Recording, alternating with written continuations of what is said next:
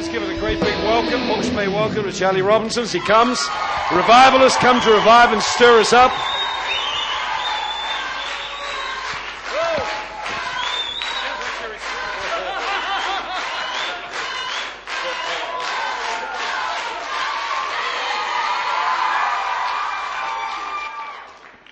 Thank you. Praise the Lord.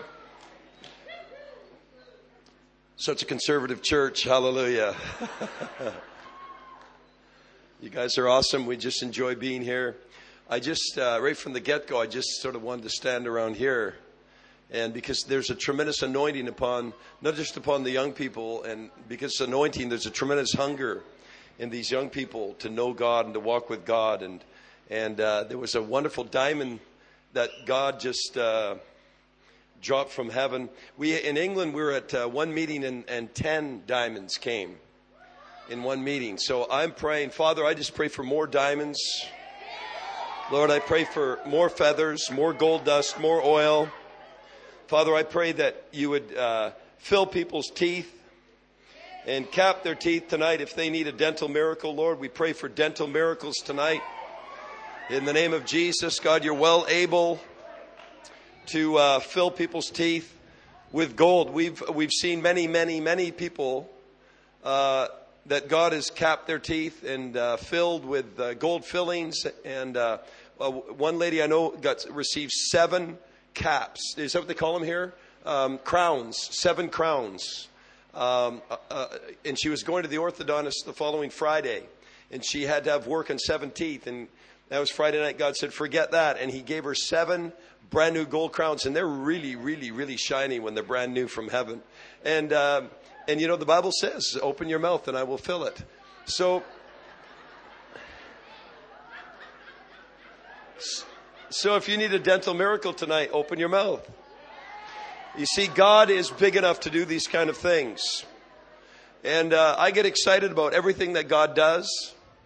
I certainly love to see uh, diamonds drop from heaven. I've never found one, I've, lots of people have found them in the meetings. My wife sat through one meeting 20 minutes. There was a, about a three quarter beautiful diamond right in front of her. But it, they just had just started to fall and she didn't know what it was. She's, and the lady next to her got it. Hallelujah. So God bless that lady. Amen. And so you'd say, well, why, why would God do something like that? Why not? You know, th- this is my, this is always my response. Why wouldn't God do something like that? First of all, can he do it? Absolutely. Why, why wouldn't he do it? You see, the Bible promises us signs in the heavens and on the earth. And so God gives us tokens of his love. And, you know, there could be many reasons why God gives us not just diamonds. Uh, in Indonesia, there's been about seven or eight different kind of stones, rubies, emeralds, you name it. They fall all over the place. In one church uh, that we ministered to in September, they actually have one church and five other churches in town. We went to the one church and by the grace of God, God moves so wonderfully. And there's such a, uh, an amazing church, and they're so hungry for God. They have about 2,000 people that pray in a 24 hour cycle, and, and they've really been hungry and believing God for revival. When we came there, people began to shake by the hundreds and hundreds and hundreds. They have about 6,000 people total. And to the point where after a few weeks, they started phoning up their pastor and saying, Pastor, I mean, not just phoning him. He said, coming in the middle of the night, coming to the church office, emailing him, Pastor, pray for us that we will stop shaking. Because the power of God comes and people begin to shake and quake at all hours of the day and night when they're eating at work. God will just come and they'll just start shaking. And, and the pastor said, I've been praying for seven years that you shake. I'm not going to pray that you stop now. Forget it. But God began to shake and, and many things begin to happen. And you know, really, all the outward signs that God does, they're wonderful. But it's, the, it's a sign of an inward work that God wants to do. The signs always point to God, and I get excited about them. But you see, it's pointing to something that's deeper. The signs that God gives us are wonderful. And they're not just to prove that He's God. I mean, God can do that. But you see, He loves us, so He gives us tokens of His love in many forms. But we need to receive them. We can't say, well, they don't matter. Yes, they do. Are you kidding me? A diamond come out of heaven? Uh, that's something. Hallelujah. You don't see that every day. And so I get excited about it. But what I get excited about is the greater work that God is doing. It reminds us of what He's doing. Now, we are living stones. And you know, the kind of living stones that God is building is not a bunch of bricks. you're not a living stone, I'm a brick. No, you're a diamond, you're a ruby, you're, you're a jewel. Hallelujah. And so I appreciate these things. And uh, a lot of people, you know, people are getting gold dust, and I like that. And, and oil, oil's good. Feathers, all that stuff that God can uh, give us by His grace. But He's always pointing, and He always wants us to point, oh man, to him. And so I don't let these things distract me. I just get more excited about God. And I, I say, I like it. Man, God just shakes me up every now and then. I don't know why and I don't care. But when He does, um, I know that His glory is being released. I mean, you say, why would you shake like that? Well, why not? Hallelujah.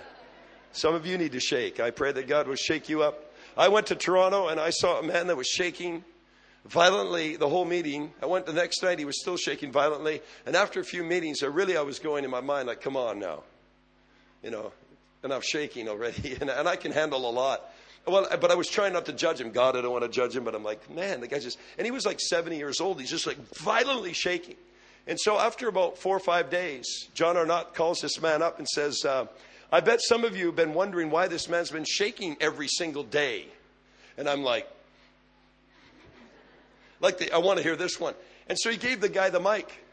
He had a he had a, a, a British accent, sort of sounds like yours except different.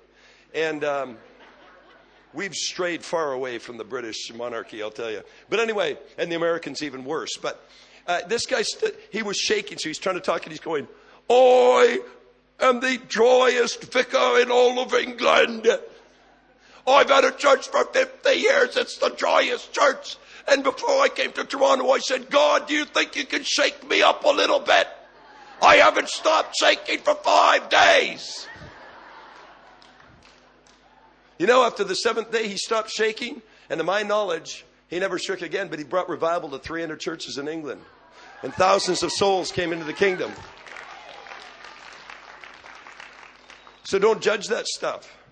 You know, and if you do, and you say, man, I don't want that, it, God will give you twice of what you don't want. You see? With the measure that you judge, you're going to be judged with that measure. So I think I judged that guy that shook, and look what happened to me. Every now and then I just shake. But you know, I shake for a reason. Man, I'm preaching on shaking. I can't believe it. But you know, maybe God will make some of you shake. And some of you are sitting there going, Lord, I'm all yours. My body's yours. That's a dangerous prayer. I used to shake at school when I worked there.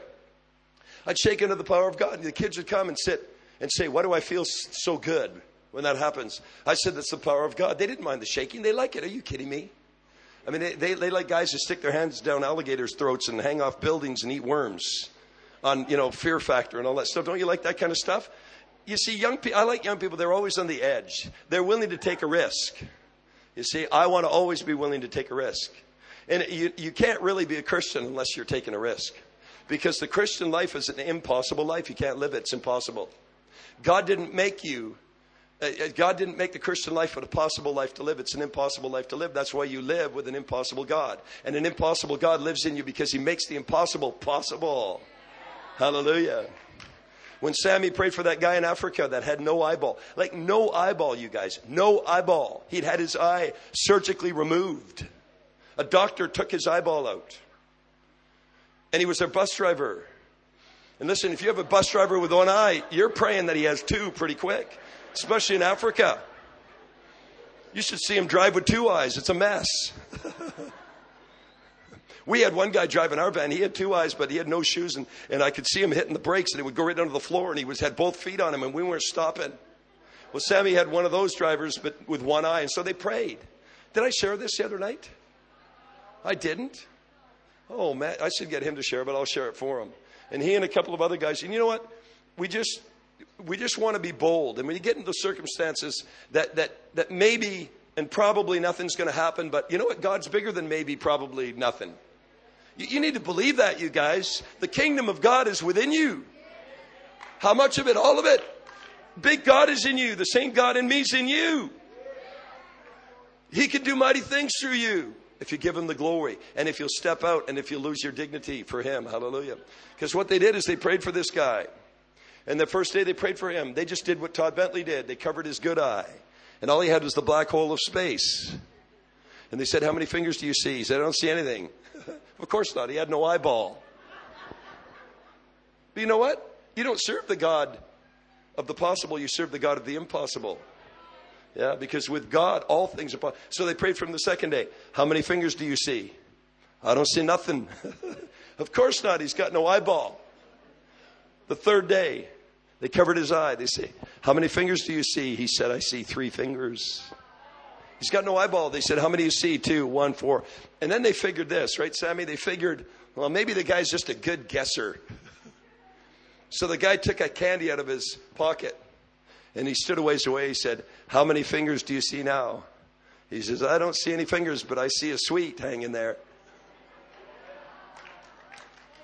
So he told that to Todd. They got the camera. We have these cameras. And we watched God put an eyeball in a man's eye socket. When we left, he had about three quarters of an eyeball. It just grew. Eyeballs don't grow. When's the last time you heard of an eyeball seed? They don't grow. God grew one back. But you know, it didn't matter if he had an eyeball or not. He could already see without one. Now that's impossible. He saw it. I saw this man. We have him on video giving testimony with no eyeball, seeing. You see, either I'm a liar or God's real. I'm not a liar. And you only have two choices. right? I'm not. I'm telling you the truth. I tell you, the weapons of your warfare are not carnal. Did you know the devil's weapons are carnal? That's all he's got, are carnal weapons. You don't have to, you don't have carnal weapons. You can use the big and mighty ones. Hallelujah. That God has given you. Because the weapons of your warfare are, are, are not carnal. You don't have to put up with the world around you the way it is. You can change it. Especially young people, you can change the world. If you make a decision, you can change the world. To take God and go and change nations. It's all about nations. And it's all about being willing to go. You know, have you ever heard of Heidi Baker? Well, I was at a conference, uh, actually not, oh, a couple of years ago, I guess now. And uh, I do, uh, many of the times I open for the conferences. I, I do like what Pastor did here, but I, I do it for conferences. We'd have two or 3,000 people. And so when Heidi ministers, she's very powerful in the spirit. And she usually ends up on, she starts on the floor and ends up on the floor and talks about going lower and dying for Jesus and die, die, die and humbling yourself and, and dying for Jesus. And you know what she got? She's got almost 10,000 churches in, uh, in uh, Mozambique because she just goes lower and lower and lower in God. And God just gives her more and more children and more and more churches. And it's just amazing. And so she's on the floor. You never know how to end the meeting because she's on the floor weeping. And, and so I, had, I took the mic, it was a mic like this, a cordless mic. I headed here. And as I was heading to the pulpit, God said to me, Who will I send and who will go for me? And I said it to the people, Who will I send, saith the Lord? Who will go for me? And the people are like, I'll go. I said it three times. When I said it the third time, God said, I'm not talking to them, I'm talking to you. I said, Oh. And this is what I said out loud God, I will go. Do you know how dangerous that prayer is to the devil and to your flesh? When I said that, I saw a sword come, on, come out of the, it was like come out of nowhere, wrapped in fire. It was the love of Jesus Christ for the dark nations.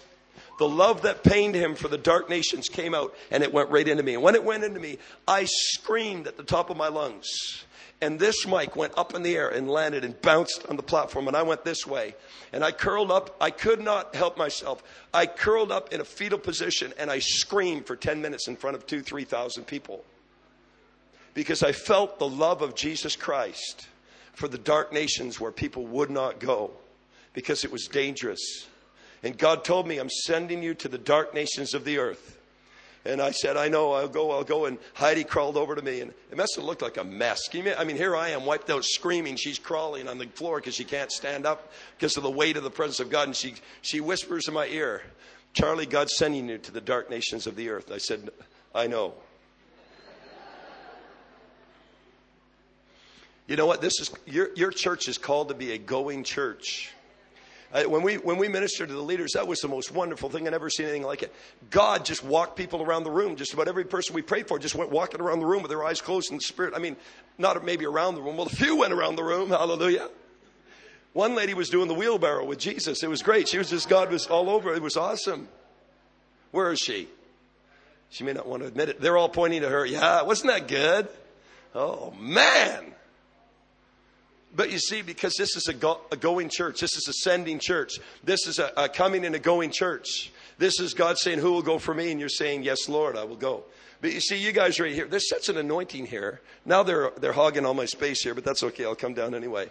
I love to stand here because there's uh, an open heaven right here. And I mean, oh, you see, I can feel it. There's an open heaven. That's why the diamonds and feathers and stuff coming over here. And you say, why is it over here? I don't know.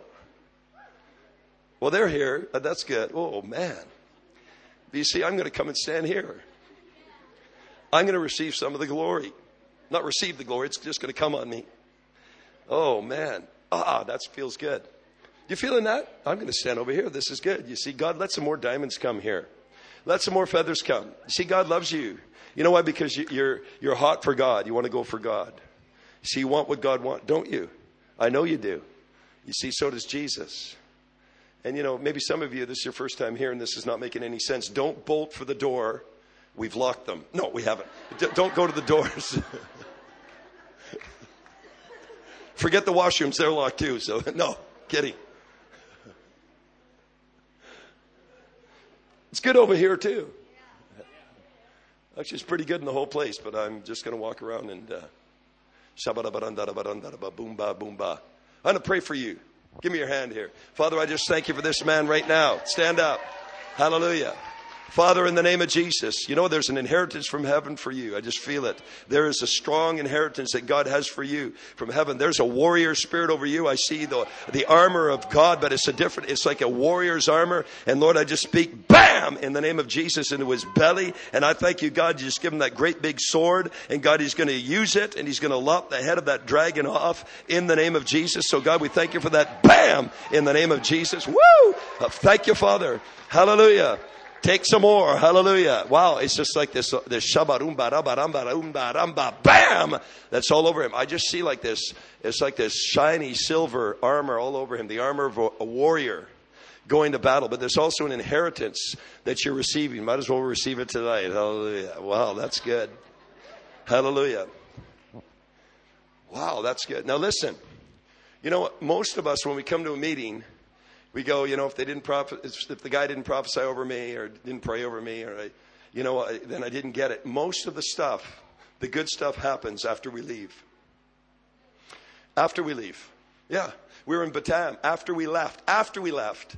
Eh, we only went to one church. All six of their churches, diamonds and feathers and gold dust come every single Sunday. Now, you know, I don't focus on that usually, but since one fell, I'm believing for more because often it's a sign that the, that the gate is opening and the glory. You see, that's what happens when you sow into the glory and you minister the word on the glory. You reap what you sow. And the glory of God is not just everyday Christian struggling life. It's entering into the victory that Jesus Christ has already won for you. You see, there is no glory without the blood of Jesus Christ. There isn't. There's no glory without the blood of Jesus. That's why everything in the temple was sprinkled with blood. It's, there is no glory. We can't access that unless Jesus would have died and shed his blood. There's no glory that we can walk in. When I'm, when I'm talking the glory of God, I mean the presence of God made known. I mean God just pulling back the veil and saying, This is who I am visiting you. You know, that's a great thing. It's also a scary thing. But without the blood of Jesus and the cross, it ain't going to happen. It wouldn't have. But you see, because of the blood of Jesus, the Bible says that God made a way for us to enter into the Holy of Holies. Hallelujah. And you know what's in the Holy of Holies? The glory of God. His absolute presence. And, and see, so that means that you can boldly approach the throne of grace because of the blood of Jesus and find grace and mercy to help you in your time of need. So in revival meetings, don't get lost in the feeling. The feeling's good. I love to feel God. I mean, who wants to feel depressed tonight? Nobody. Nobody. this guy just punched depression in the head. I saw it. Nobody. But we want to feel the joy. Of course we do. But you see, what God wants to do is touch you. And you might feel good here, but watch what he's doing here.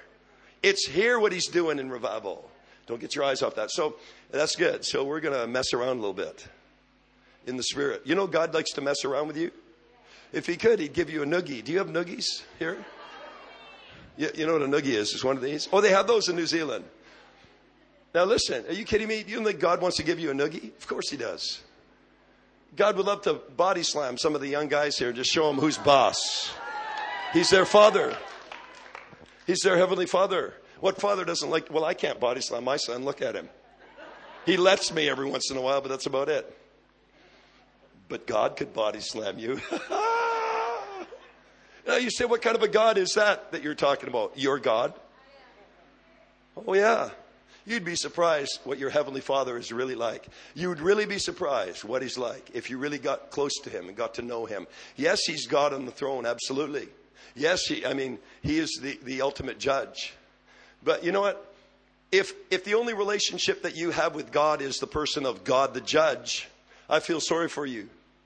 Most Christians, they only know God as God their judge because they put taken the New Testament, live under the law. It's a matter of reading my Bible, praying every day, going to church and study. That's not the Christian life. The Christian life is to know Him. Even an earthly judge is only on the judge's bench for a few hours and then he goes home, takes off his robe. He doesn't sleep in his robe 24 7. No, he doesn't. He's got a family, he's got children. Same with God. And so it's great to worship God and see His majesty, see Him on the throne. See, you better see Him like that. Every knee's going to bow one day and every tongue confess. But I will tell you this Jesus did not say, My judge which art in heaven, hallowed be your name.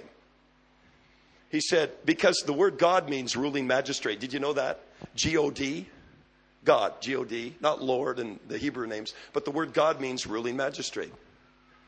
And so you know you need to know that God's your judge, but even more than that, you need to know He's your Father.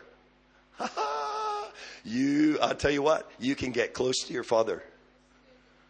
If you let him, he'll give you a hug. It's, it's what he wants to do. Did you know that? He's, you know, the reason he hates sin and all the junk and the stuff that goes on in the church and in people's lives, it's not because he hates you. He hates the sin because he can't come and touch you and give you a hug. How do I know? He told me. You see, he wants you to draw nigh unto him with clean hands and a pure heart. Why? So that he can get close to you. But if there's sin and he gets close to you, you might get, that would be the end of it. We're going to talk about the lightnings of God. You want, you want the lightnings of God to fall in the right place, not, you know, not the wrong kind of lightning. crispy critters. We don't want that. You know, the Bible says, uh, be holy because he's holy. Why? So that you can approach him. Not just because he, he just doesn't want anybody to have any sin. I mean, that's not the end result of not having sin. The end result of desire to be holy is so that you can sit in God's lap. You ever done that? Maybe not. I have. In the spirit when I've been worshiping God. Because I worship God on the throne, but more than that, I fellowship with my Father. He's my Father. What do fathers like to do? Play with their kids. But we can't handle that, most of us in the church, because our mind is not, we've been wired a different way. But you see, you know what these people were having? We know what they were doing? They were having fun. They were having fun and worshiping God. How does that mix? Well, that's because that's the way God is. God is into joy, unspeakable, and full of boomba. Glory. Okay. I promised you that I would talk about the roar of the lion tonight. I also warned you it could get out there tonight. It will get out there tonight. You will get out there tonight. Hallelujah. From the front to the back. Praise God. And you know what? Maybe there's a couple of people here that don't usually go to church. That's okay. We're having a good time. And you know what? If you're like me, see, I didn't, I didn't know, even know what a Christian was, but I wanted to be radical about life. And when I got saved, when Jesus Christ came into my life, I got radical about God and life. Yeah. And so, you know, it's good to be around radical people. So we're going to get radical tonight. Why? Because you, when I say radical, what do I mean? I mean as excited as God gets. Do you understand how excited God is about you? He can hardly handle it every day. In fact, the Bible says in the Song of Solomon, it, it, it talks about the flame of Yah, the jealousy of God that He has for you. It's called the flame of Yah. It's a burning fire for you. That's how much He loves you. Well, I'll tell you what, to get close to God, it'll change you. Woo-hoo. Okay, man. Hopefully, I'll be able to finish. I mean, I, have been with Todd. Sometimes Todd, the power of God will hit him, he'll be on the floor, that's it. I take over, and vice versa. And you say, why would God do that? Because Todd Bentley walks with God, and every now and then God just takes him, and that's it, and I get to take over for a while. You say, what kind of gospel is that? There's only one gospel. Draw nigh unto me, and I draw nigh unto you. You get too close to God, he'll, I mean, something will happen. How about tonight for you? How about somebody that's never ever felt the power of God? Like tonight, let it be your night. We don't go by feelings, but if you never feel God, something's wrong. And God wants to touch you. Yeah, He really does. So, fasten your seatbelts. Revelation 4, let's go there. Let's go now. Hallelujah. oh, God, give more diamonds. We thank you for diamonds, Lord. We give you praise for everything you do. We like what you do and how you do it. Feathers. I was, uh, we were at a conference, the same conference where Rick Joyner was at. I came up to give the announcements. 36 feathers fell out of heaven in front of everybody in midair, just appeared and fell. Feathers that were about three inches long. Were you there, Sammy? I'm telling you, I get the numbskull anointing immediately. I looked at these things, and it was like somebody was blowing them out of thin air. And they just came. And usually, if you drop a feather, it goes like this. These feathers went down like this sideways. And then one, and then another, and then another, and then another. It was during the announcements. During the announcements. And I sat there. And so did everybody else. Then people were jumping up. Of course, you know who went for them all the teenagers. They're jumping on people's backs trying to get them. And I like stuff like that. Do you think there's going to be a dull moment in heaven? But the prayer that Jesus gave us was, as it is in heaven. Your kingdom come, your will be done. Okay, here we go. Revelation 4 says this. Verse 5 And from the throne proceeded lightnings, thunderings, and voices. Very important in the economy of God. Thunders, lightnings, voices. Do you know why they're important? Alex, you, will you'll figure out, listen, after this message, it will change the way you ever read that scripture again because you're involved in all three of those things. It proceeds from the throne, but it heads out somewhere. And God, Jesus only has one body. Guess who it is? You and me. That's it. And you know, I used to feel sorry for God. I really did. I'd say, this is it. We're it. We're the body of Christ on the earth. This is all you got. Us and everybody on the earth. And I'd say, God, what God? I mean, you're in trouble if we're it. Did you ever think that, or is that just me? Hallelujah. And so I want to give you an awesome testimony. You know what? Some of you guys need to step out in faith and ask God some impossible questions sometimes. One time years ago, I, I said this to God. I read in Revelation somewhere about the seven thunders. You know, the Bible talks about in Revelation, the seven thunders said utter, they uttered their voices. John was about to write what they said, but the angel said, Don't write it down. Does anybody know, know that's in the Bible? Do you ever read that? Well, I asked God many, many years ago. You know what? I read that and I went, You know what? If that's sealed up, and it says in the Bible it's sealed up, one day it's going to get unsealed. And I said, God, if you ever want to tell somebody what that means, I'm here. And you know, it seems like a foolish prayer. It seems like a foolish kind of a prayer. But you know what? I've learned that the foolishness of God can quickly dispose of man's wisdom. And so prayer pray prayers like that. You'd be surprised what God will tell me. And then I, then years later, I'll go, God, why'd you tell me that? Well, he said, you asked me like 12 years ago. And I'm like, yeah, I did. I can't believe you're answering. You see, God's going to tell somebody. He never does anything unless he first reveals it to his servants. What? The prophets. I'm going to tell you an awesome testimony that God did for me that changed my life. Absolutely. And God caused me to see the power and the responsibility that He's given to the church in this day and this age. Young or old, the authority that God has put in us. Life and death are in the power of the tongue. And God has given you authority to bless. God has given you authority to release judgment upon the enemy. In fact, you're called to do it. How did that get there? You're called to do it. Amen. Okay.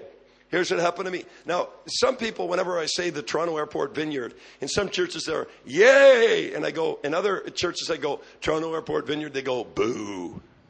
But I'm telling you, I know some of the people that were involved, and it was a good thing.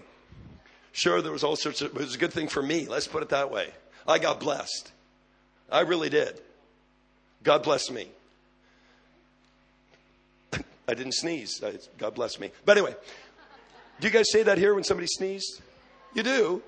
Oh, hallelujah. So God bless me there. But the first time I was going there, about three weeks before, we had our own revival meeting in, in uh, British Columbia with Patricia King. And we brought in a guy from Florida. I'd never been in revival. I never felt revival. I never felt the presence of God. I've been pursuing the glory of God for many, many, many, many, many, many years. I saw many, many, many, many miracles. I saw God do wonderful things and God remove things in our city and change the name of our city, like I shared the other night, and all this stuff.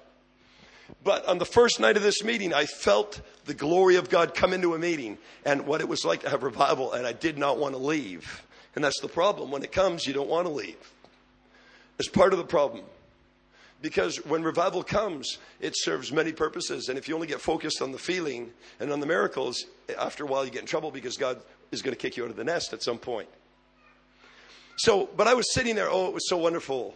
And then God spoke these words to me Seven seas. I went, Seven seas, seven seas, seven. Then he says again, Seven seas. And I'm like, I told my wife, I said, Shirley, I says, God's speaking to me. What is he saying? I said, seven seas. She goes, What's that? What kind of a word is that? I said, I don't know. I said, maybe God wants us to go to a Chinese restaurant in Vancouver called the Seven Seas. Like, it's all I could think of. Except There was a, church, there was a restaurant called the Seven Seas Chinese restaurant. I figured, well, maybe God wants me to go there. I'm like, Seven Seas, Seven Seas. Every day for 11 days, God spoke to me. Seven Seas. It bugged me because that's all I got. I'm like, God, what does that mean? Seven seas. And I'm like, okay. Sometimes God just gives you what you, what you need for the time you need it. So after 11, 11 days of this, every day, we had a team. We were working with Patricia King with the youth, and we took off across Canada. The name of our youth group was Catch Fire. And Toronto stole it and you put the and catch the fire, but that's okay. We were a humble bunch. Anyway, it was called Catch Fire. We had 11 on fire youth. We go across Canada. And on the way, we heard of a Chinese uh, pastor from Vancouver. His name is Gideon Chiu, a major leader in Canada. And we'd heard that in Toronto he'd roared like a lion. Intercession came on him. And he, rah, he roared. And of course, me, you know, I can talk from time to time. You know, I'm, i can be pretty boisterous. I have volume 10, that's about it. And, uh, I don't have any volume 7, 8, 9. I have volume 10. God threw the knob off a long time ago. So when I preach, this is what you get. And so I told the kids right away, I said, listen, if God wants me to roar when we get to Toronto, I'll roar. You better watch out what you say to God in front of people.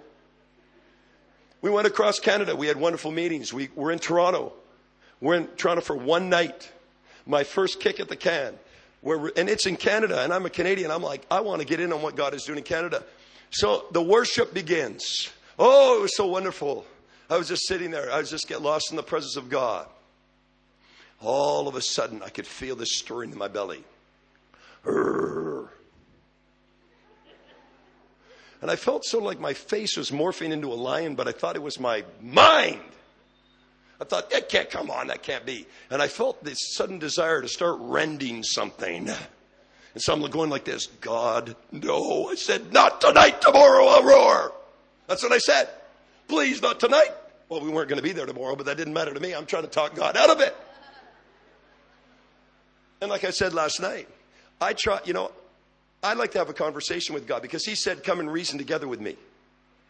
Right? So I say, you know, Moses reasoned with you. He says, you're not Moses, so then doesn't work. and so I put my hands down. I grieve the Holy Spirit. I feel nothing. And now I'm like, now I'm double, you know, now I'm disobedient and I'm grieving the Holy Spirit. That's not a good combination. So I put my hands up. A few minutes later, I'm worshiping God. It comes upon me again. It comes upon me several times. And I was like, God, what's going on? He says, I want you to roar tonight. I said, God, I don't know how to roar. Nobody else is roaring. I don't hear nobody roaring. It's quiet. I don't know how to roar. I don't want to roar. What's the roaring about? It'll sound like a zoo. I don't want to roar. And I'm, I'm fighting this. Why? My dignity. I knew it was God because I knew way before that. I've got a lion in me. The lion of the tribe of Judah lives in me. Did you know that? He's the lion of the tribe of Judah. Did you know? Because you do not know how to war and get violent, as I like what Mike was saying, man. You've got to go over and rip this stuff down. And there's a reason why a number of people are sitting here tonight and you have not fulfilled the prophetic word over your life. It's because you don't understand how to war over the prophecies. You have to war violently over the promises. Just because God gives you a promise, just because God you get a prophecy from a man of God or a woman of God, you need to be a part of that. Paul told Timothy to war over his prophecies, but how do you war? You can't be a lamb in war. Give me the prophecy. That won't work. You can't be nice to the devil. And you say, the devil, yes, he will try to stop every single promise and every single thing that God has for you. He'll try to close every gate. He'll try to dry up the river. Everything that's good from God, he'll try to stop. And a lamb can't do it, but a lion can. You got to let the lion of the tribe of Judah come upon you because it's, it's what happens when you get violent. Because you know one thing that, that, that lions do, they rend. And unless you know how to rip and rend in the spirit and pull down, you'll just bump along as a Christian. But when you learn how to tear and rend, I'm gonna, I'm gonna go here because this is gonna help you. Go, and then I'll continue because we're talking about the lion of the tribe of Judah. Revelation 5. Do you know that every word that you have in your life is like a scroll written in the spirit? Did you know that? You see, what we prophesy in the spirit, it's like a scroll. It's not like it is, it's a scroll over your life. And even though the word is spoken over you, some people I know that have waited 20 and 25 years, they said, I got a prophecy 25 years ago, and it hasn't come to pass. And I go, What have you done about it? Well, I didn't know I was supposed to do anything about it. I said, Pardon me, are you, are you alive? Or, you know, you have to activate yourself, not to bring it a past premium. I'm not talking about, you know, going ahead of God and just doing something. But there's something that every scroll has that I never heard one person ever preach on one time. Your prophetic word has seals on it. It does. How do I know that? It talks about a heavenly scroll in Revelation 5. And it says, I saw in the right hand of him who sat on the throne a scroll written inside and on the back, sealed with seven seals. Then I saw a strong angel proclaiming with a loud voice, Who is worthy to open the scroll and to loose its seals? And it says, No one in heaven or on the earth or under the earth was able to open the scroll or to look at it. Verse 4 So I wept much because no one was found worthy to open and read the scroll or to look at it. Verse 5 One of the elders said to me, Do not weep, behold, the lion of the tribe of Judah has prevailed to what? Open the scroll and loose its seven seals. Now, we poeticize the book of Revelation. And most guys take the book of Revelation and get a big timeline and say, well, this and this, and that's not what the book of Revelation is for. Is a big timeline to figure out when the Antichrist is going to come. I mean, if you can figure it out, God bless you, tell me. Otherwise, it's a book of Revelation. and it tells me there's a lion. It tells me that there's only one person in heaven and on the earth and under the earth that can open the scrolls. Who? The lion of the tribe of Judah. Where does he live? In me. But it also says on this particular scroll there were seven seals. And I believe that there's seals on every one of our scrolls. You can get the most accurate prophetic word from the greatest prophet in the world but you need to rip off the seals. You see, you need to be engaged. That's why Paul said you need to war. What does that mean? Get violent over the prophecies over your life. Now, there is a waiting time, and you don't, I'm not talking about going out prematurely. I'm talking about, especially, there's people here that have a call to missions you've never gone because you check your bank account before you say yes. God is not interested in how much money you have in your bank account before you say yes. Listen, you guys here, maybe some of you don't even have a job. Who cares? I'm telling you, when God asks you to go to the nations, He's, he's saying this Will you go? Yes or no? Say yes. You see, how do I know that? Todd Bentley. Todd Bentley, who has a tremendous ministry that God has given him. Three and a half years ago, he watched a TV show about Malawi and the, and the, and the famine and the kids that were starving in that nation. And he began to weep with his wife in their living room. He said, God, I wish I could do something about it. God said, There's going, you're, you're going to do something about it. He said, I want you to take $500,000 US because we live in Canada.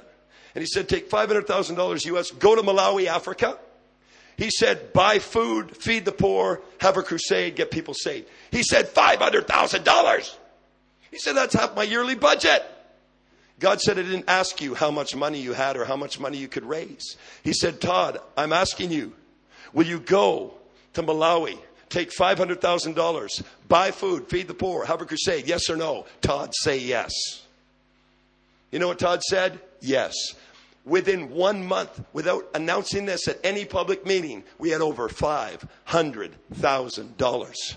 I was on that trip. 92 people went on that trip. We saw so many miracles, we, we couldn't count them. We couldn't get them on the video. Blind eyes, uh, deaf ears. Sammy saw a completely crippled woman, and I was there and I saw it. Completely crippled woman from the waist down, her legs like spaghetti. We prayed for her, and they were just dangling. Sammy goes, Let's pick her up and see what happens. He was 16 years old. And I said, What kind of prayer is that? Let's pick her up and see what happens. That's a faith filled prayer. So we picked her up and she was light because, I mean, she was just like skin and bone. When we picked her up, she came right off the ground and her legs, they didn't just go like that. They were like spaghetti, like noodles. But when her feet hit the ground, that woman started jumping up and down like a pogo and screaming, running back and forth, completely saved, just running. Why? Because somebody said yes. Because when it comes to counting the cost, most of the time it's not according to how much money you have in the bank because most people that go can't afford it in the natural. But God didn't call you to a life of possibility. He called you to an impossible life. And when you walk with God, I, am not talking about being flaky, you know, right? Like some people are just, yes, I'll go and trust. No, I'm saying when God speaks. So there's people here. I guarantee there's people here how many people have ever desired to go on a missions trip and never gone? Put your hand way up. Be honest. You, you see lots of people. You know what? I'm believing for every one of you to go at some point, at some time, some way. God is well able to, to, to, uh, to not just so, see, right now it's not a matter of supporting. It's a matter of ripping off a scroll, ripping off a, a, a seal, and warring and roaring and allowing the lion of the tribe of Judah to rip it off because the Bible says he's the only one who can. That's why when you get in, you see right now, this church is in lion mode. There's a time to soak like a lion, but there's a time to, to roar, uh, uh soak, soak like a lion, soak like a lamb, but then there's a time to roar like a lion. It's tonight we're going to do some roar. We already did some. A roar is simply a shout with a little bit more. what did you call it? A grunt. So it's a grunt with hair on it. Hallelujah. There it is. How does that sound? It sounds pretty nasty, actually, but it, figure it out. Okay. So here I am arguing with the Lord. And this New Zealander came over, Graham Powell, who we've known year, for, for years. He lives in Canada now. And he prayed for me. And thank, just in the middle of this, he prayed for me. And I fell on the floor. Praise God. I was on the floor. And that felt really good. And I figured, okay, well, I'm not standing up and I'm not morphing into this in the spirit into the, you know, the line. I, I just felt like the lion of the tribe of Judah just wanted to move through me. Well, I'm on the floor, and here comes the head intercessor from Toronto. She lays hands on me. She says, Let the lions roar. Come on, Charlie. I'm like, Oh, no, here we go again. And I can feel this. And so all of a sudden I went, Okay, I'm just going to let it rip. So you know what I did? I went, Roar. I'm like, nah. She goes, That's not going to do, so let it up. So I just let out, and really, it was like a shout of victory, but with a little more oomph to it. And I was like, Rah! and I just did roared. The moment I did, the heavens opened. You know what was in the heavens? Canada. I saw the nation of Canada in front of me. I saw every province, and in front of every province was a veil of religion hanging over every province. And I could see myself, and I started going like this. I was ripping the veils of religion off of each province. And as I did, Mary Audrey Raycroft, the head intercessor, she's still the head intercessor there in Toronto. She prophesied every province I was going through. And she didn't have a clue what I was doing. I was just going, ah, like this. And she said, Spirit of religion over Manitoba, come down. And I could see it coming down. Then I'd go to Alberta and she goes, Spirit of religion over Alberta. All the 10 provinces and the territories in Canada. As I'm just going like this, she's prophesying. And I found something out. You know who rent the veil of the temple in two? The lion of the tribe of Judah because lions rend. The Bible says Jesus cried out again with a loud voice and gave up his spirit. And you know what happened next? The veil of the temple was rent in two. Hallelujah. Woo! That's what God's going to do tonight. And so after this happened, I felt pretty good. Hallelujah. Sort of cleans you out after you, after you release that. Because really it's shouting to the Lord with a voice of triumph. And it scares the devil half to death. if not to death. It literally, it releases such a roar because the enemy doesn't know where it's coming from. You think, you see, most of us think the devil knows everything about everything, but he doesn't. When you learn how to hide in the spirit, and you're allowed to hide in the spirit, you need to hide. It's only through humility and going lower, though. But if you learn how to hide in the spirit, he doesn't know where you are.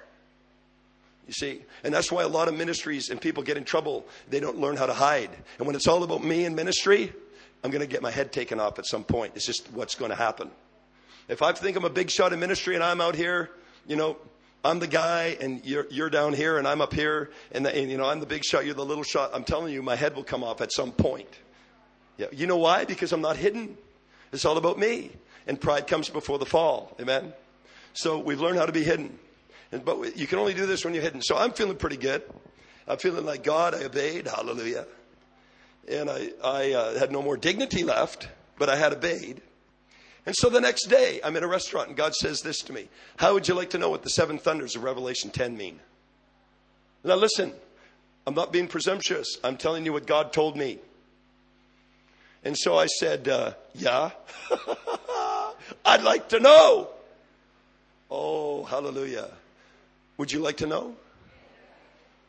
I'm, I'm going to tell you what God told me. I'm not saying that this is the end and be all of Revelation 10, and now I know everything about you know, revelation. No. I know what God told me, and I've seen come to pass what God told me. That's the best part. It's one thing to have a doctrine, it's another th- thing to see the reality of the doctrine come to pass.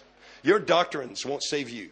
Faith in Jesus Christ will save you. You need to believe right doctrines, but it's your faith in Christ that saves you only. Is you're saved by grace through faith. That's it. It's the blood of Jesus Christ through the cross that saves you. Believing in that. You need to know the Bible, but too many people they go to church with a barrel of doctrines and no reality of Jesus in their life. Don't do that. And so when, I, when God speaks to me, I say, God, I want to see it. Hallelujah. And so here's what happened God said this to me Seven thunders are seven judgments on the seven seas and the seven continents. They, not, they are not judgments on people, they are judgments on principalities. And the reason these judgments are coming to pass is because the people in those parts of the world will have broken through, will have prayed, and will have sought me. And I'm going to answer their prayer with lightning. God spoke to me for about 40 minutes. I mean, I never heard this in my whole life. And I'm going, and back then I forgot where that was in the Bible. I didn't know it was Revelation 10. I just knew it was in Revelation. So as soon as we stopped, I grabbed my Bible I'm just going to say what I said one more time so you get it. The seven thunders are seven judgments on the seven seas. Remember the seven seas? Remember for 11 days God told me the seven seas? That's so I'd pay attention when He spoke to me the next time. The seven seas, there's judgments on them. Seven continents. Now, there are all sorts of judgments on people in the book of Revelation and vials. We're not talking about those. We're talking about a specific seven thunders the Bible talks about. Now, listen, before you think we're, we're getting rid of into where are we going, look what the Bible says about Revelation 10. This is when I read this, I was so happy that I'd asked God about 12 years earlier, would He please show me what this means? So God in His grace did, because look what it says Revelation 10, verse 1 I saw still another mighty angel coming down from heaven, clothed with a cloud, and a rainbow was on his head, a face was like the sun, and his feet like pillars of fire. Do you know what your feet are? They're places of judgment for the enemy. The God of peace will soon crush Satan where? Underneath your feet. Then it says this He had a little book open in his hand, and he set his right foot on the sea, and his left foot on the land. And he cried out with a loud voice as when a lion roars. And when he cried out, the seven thunders uttered their voice. John was going to write it down, but he couldn't. It got sealed up. For when? Well, maybe now.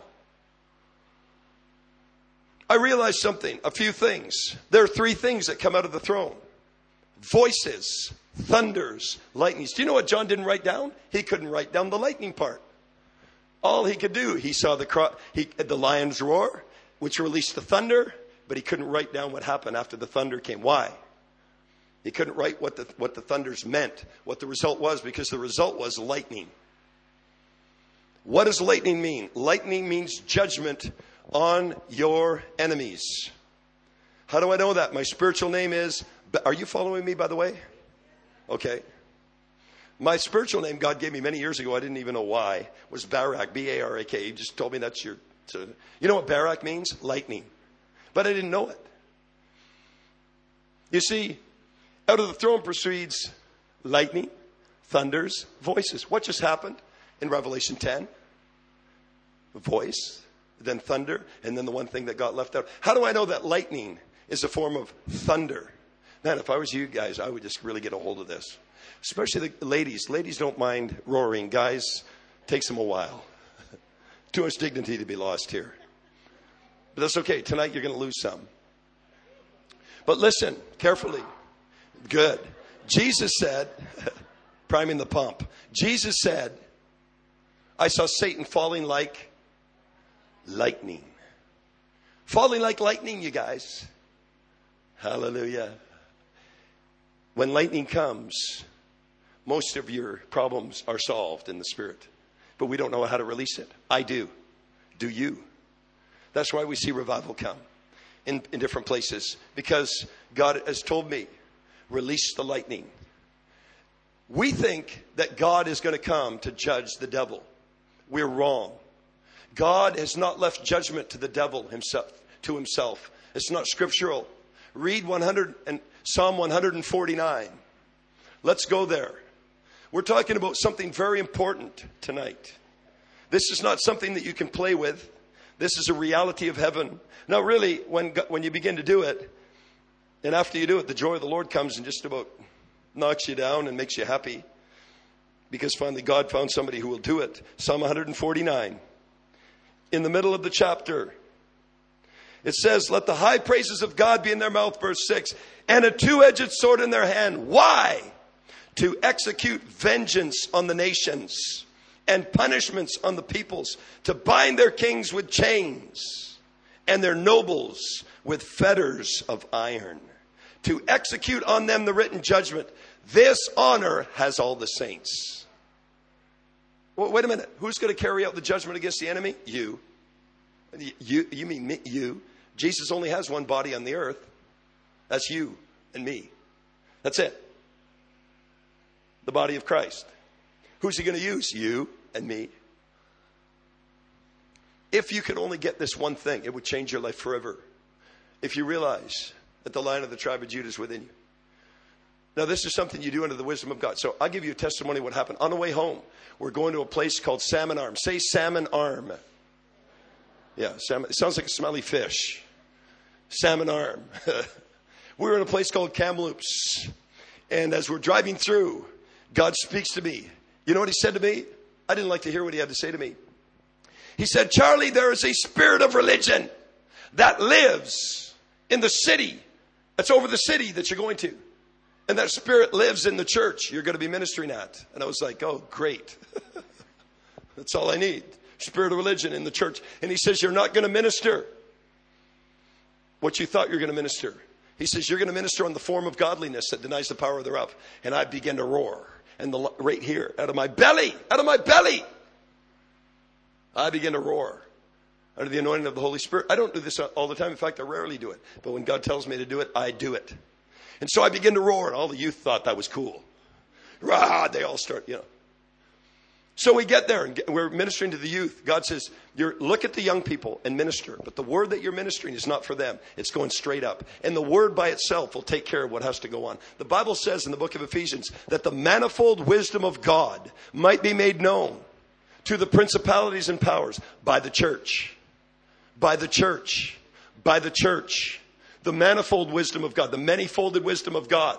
So I was speaking to them, but my words were going straight up. And the first five minutes, I mean, they were sitting there. They were like junior high youth. They're sitting there. And I'm like, the form of religion that denies the power thereof. They're like, I wasn't talking to them, but I had to look at them. I'm sure they got blessed. In the second message, I'm ministering away, and all of a sudden everybody's looking out the side because there was a bank of windows, and I looked and it began to hail. Now, I'm not talking hail the size of golf balls, I'm talking hail the size of big, fat ice cubes. Sammy was there. And it began to hail in a three block radius.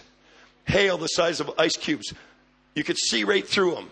That's, that's what cut, not white snow filled like hail big ice cubes. It's like God took about a billion and a half ice cubes, dumped them out of heaven. And it covered the ground. We could hear it hitting the ceiling. Bam, bam, bam, bam. And they had a big skylight. All of a sudden, bam, right through the skylight. All the water comes pouring in. It's hailing in the church. Water starts pouring out of the light receptacles. We run outside. The hail took both mirrors right off our van, just knocked them right off the van. It was coming at an angle. We had a white Volvo our intercessor owned. It looked like somebody tipped it sideways and drove a hundred golf balls right into the top of it. There was three car lots within the three block radius of that church.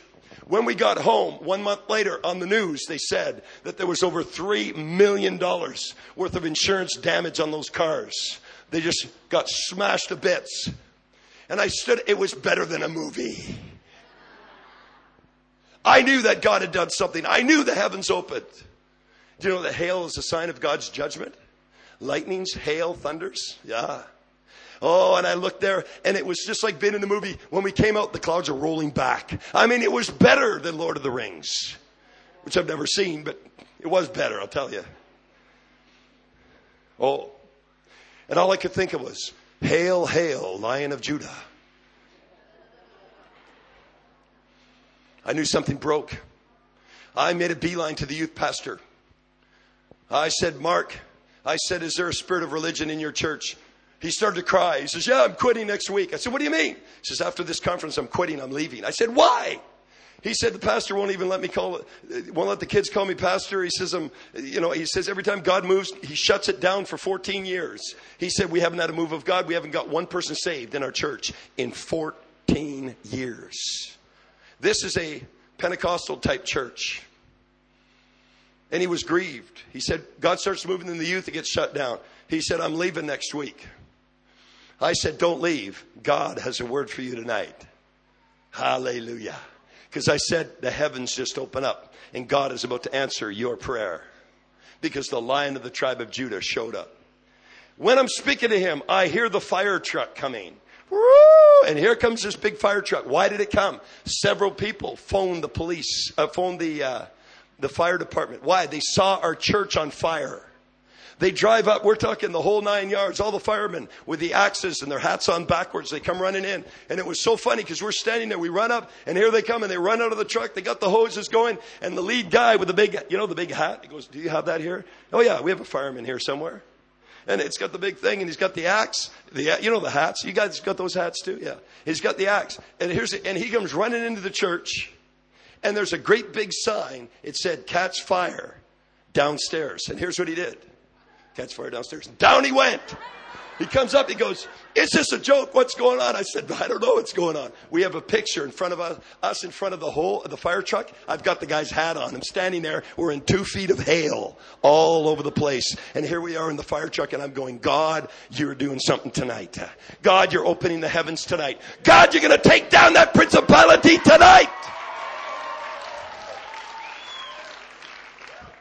So we, we, we had a service. It was good service. But when I went to pray for Mark, the very last guy, I walked out of this world into the spirit world. I took one step and I looked at him and I said, Mark, I'm going to tell you three things. I said, number one, don't quit your job. Within 30 days, a, a, a Christian youth uh, association is going to move in your town. They're going to look for a leader, a part time leader, and they're going to offer to pay half wages. I said, somebody's going to tell them about you. They're going to phone you up. Say yes, because God wants you here. There's going to be revival in the youth because God's going to deal with this religious spirit. And I said, number two, and I want to tell you something. I love pastors. This is the only word of its kind I've ever had for a pastor, ever. I've been in the same church for 21, 22 years. But I told him, I looked at him under the anointing of the Spirit. I said, God is about to remove your pastor very quickly. He's going to be gone. And I said, number three. And I looked up in the top of that church. It was about that high. It was a big, huge A-frame church. And I said, you foul spirit of religion that has been living in this church for 14 years. Come under this man's feet. And when I did, he just went bam. And he never got up for three hours. In fact, he never got up. We had to leave. We packed up. We waited for him. He was out. We couldn't shake him. So we left. We left him with his youth in the middle of the night. We had a service Sunday. It was Saturday night. Eight months later, I'm at Patricia King's home. That's where our office was in the basement. I'm thinking about this guy and I thought, man, I forgot all about Mark Gordon. We left him on the floor eight months ago. I wonder what happened. I phoned him up. He says, I cannot believe you're phoning me today. I was going to phone you up this week. I said, What happened? He said, Remember those three things you prophesied? I says, Yeah. He says, In about three and a half weeks after you left, a group called Young Life came into our city. They did it by faith, but they needed somebody to work half time. And they were going to pay them half time wages. Somebody told them to call me. They called me. They asked me if I'd take the position. He said, Yes, I would. He said, You were here Saturday and Friday night. None of the elders were here. None of the elders heard the word. On the following uh, Friday night, they had an emergency meeting. They voted the pastor out. That Sunday, they won a person to the Lord for the first time in 14 years. In 14 years. Spirit of religion does not like it when you lead souls to the Lord. You begin winning souls to the Lord, they leave your region or they leave you. They, can't, they cannot be around soul winners. Listen, they can't be around soul winners. but the third thing was so awesome. He said, Charlie, it's been eight months since you gave me that word. But he said last week, our organist came into my office, closed the door, and said, Mark, I have to tell somebody. I've been holding this for eight months. She said, eight months ago, uh, pardon me, she said, I've been the organist here for 14 years. Every Sunday that I've I, I played organ in our church for 14 years, as we begin the worship, she said, I could feel this ugly beast looking at us and balking us from the top of the church. She said it was there for 14 years every Sunday. And she says, Remember when those youth from Abbotsford came eight months ago? He says, Yeah. She said, You know what? They weren't here the Sunday, that thing wasn't here the Sunday after they were here. And she said, It never came back since. Do you believe that could happen in your city? Do you believe that your obedience can make things like that happen? Listen, you guys, they had a revival. Hundreds of kids came to the Lord. That's not a very big town. They had a ministry. They called it the Gate. God is using this guy. He has created a Christian uh, program for the public high schools, and he's affecting tens of thousands of people in the public school district. God can do these kind of things. He's going to do something tonight because he's going to open the gate because we're going to roar. When we were in Indonesia, when I landed, God spoke to me. You know, he says, you know, God shows me strange things because there's strange things in the spirit. He tells me strange things that just seem, I'm like, what kind of creature is this? And, and uh, when we were flying in, God said there's going to be a catastrophe right after you land. A catastrophe after you land. And he said, you're going to read about it in the paper. So we land. In, uh, we're, we're coming into Indonesia, so we land. The next day, there's a plane crash. Pardon me, there's a plane crash the day we landed.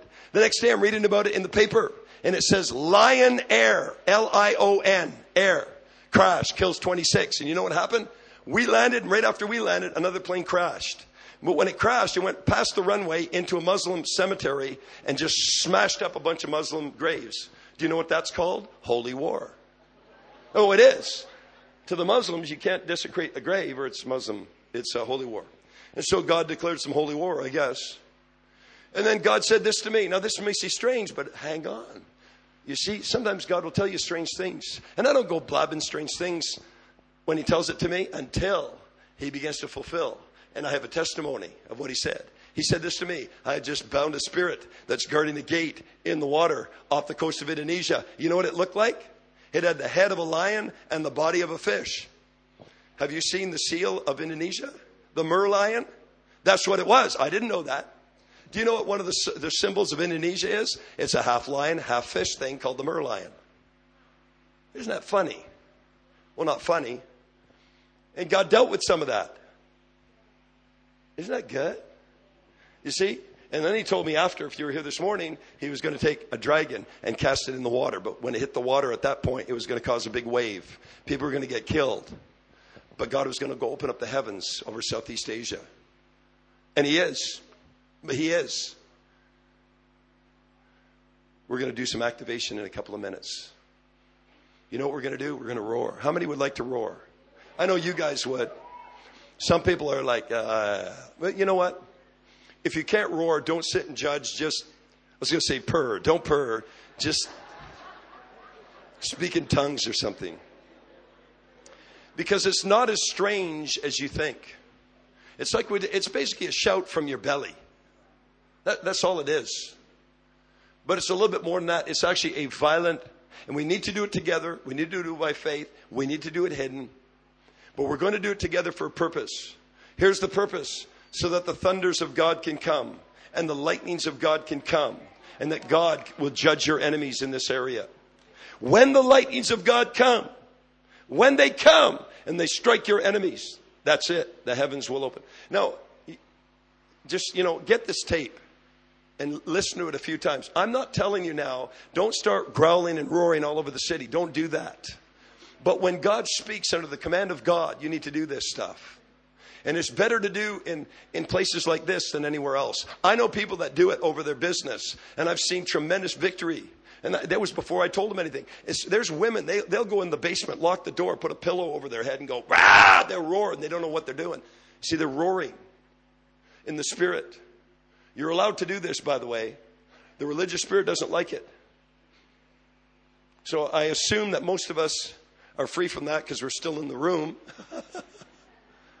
and then after that, we'll, we'll see what God does. Now, unfortunately, I've got about one tenth of my voice left because I've done this so many times. So I'm going to let you roar. Let's stand up. God, we fix our eyes on you.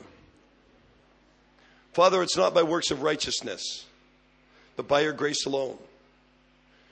But even you, Jesus, your word says that you humbled yourself and became obedient. It takes humility, it takes abject humility, sometimes in obedience, to fulfill the call of God. There's a cost to win in the kingdom. Salvation's free, but the victories will cost you. What will they cost you? More than anything else, your dignity. Sometimes they cost you your friends. Sometimes they cost you your life. Today it's going to cost you a little bit of dignity, just a little bit. It's worth it because we're going to hide. Father, we hide right now in the name of Jesus. Father, we hide in the cleft of the rock. We hide under your mighty hand. You said, humble yourself under the mighty hand of God, and in due time he would lift you up. God, we hide under the cleft of the rock. We hide under your feathers. We hide under your hand. We hide under, in that secret place of the Most High. We go and we hide right now. And God, we thank you that the lion of the tribe of Judah is on the inside of us. And God, I believe that the voices that come from heaven comes through us. And so God, I want you to speak through your people tonight. Let it not be us that the enemy hears. Let them hear the lion of the tribe of Judah. You said, with your breath, you will slay the wicked. Hallelujah. And so God, as we roar tonight, let your breath come through us. Let your sound come through us. Let your roar come through us, God. And so we're going to roar tonight. One, two, three, roar!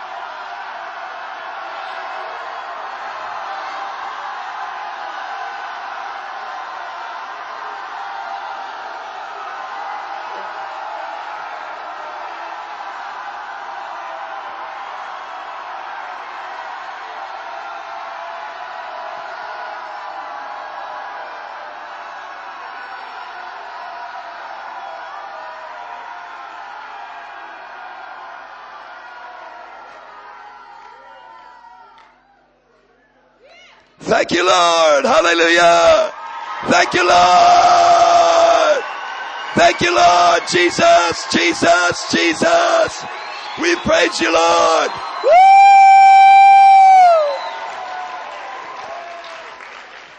Lift up your heads, O ye gates. Be lifted up, the ancient doors. That the King of glory, the King of glory shall come in tonight. God, I thank you for changing the spiritual atmosphere. I thank you that you're blowing back the clouds of dissensions tonight. That your party of the sea is tonight. God, this mighty power is being poured out tonight. Yeah, that's right. I was going to call you guys up. Lift up your hands, receive something from God. There's an anointing right here. God is going to pour, pour in the oil and the wine right now on relationships, on hearts, on lives, on individuals, on families. There's the oil of anointing. There's the oil and the wine. There's healing. There's deliverance. There's setting free. There's financial blessing. There's the promises coming to pass. There's promises coming to pass. Promises coming to pass. Prophecies coming to pass. Word of the Lord coming to pass. The scrolls opening up. The seal's coming off. Tonight, tonight, tonight, tonight, tonight, tonight, tonight, tonight, tonight, tonight, tonight. Thank you, Lord. Let's sing a song.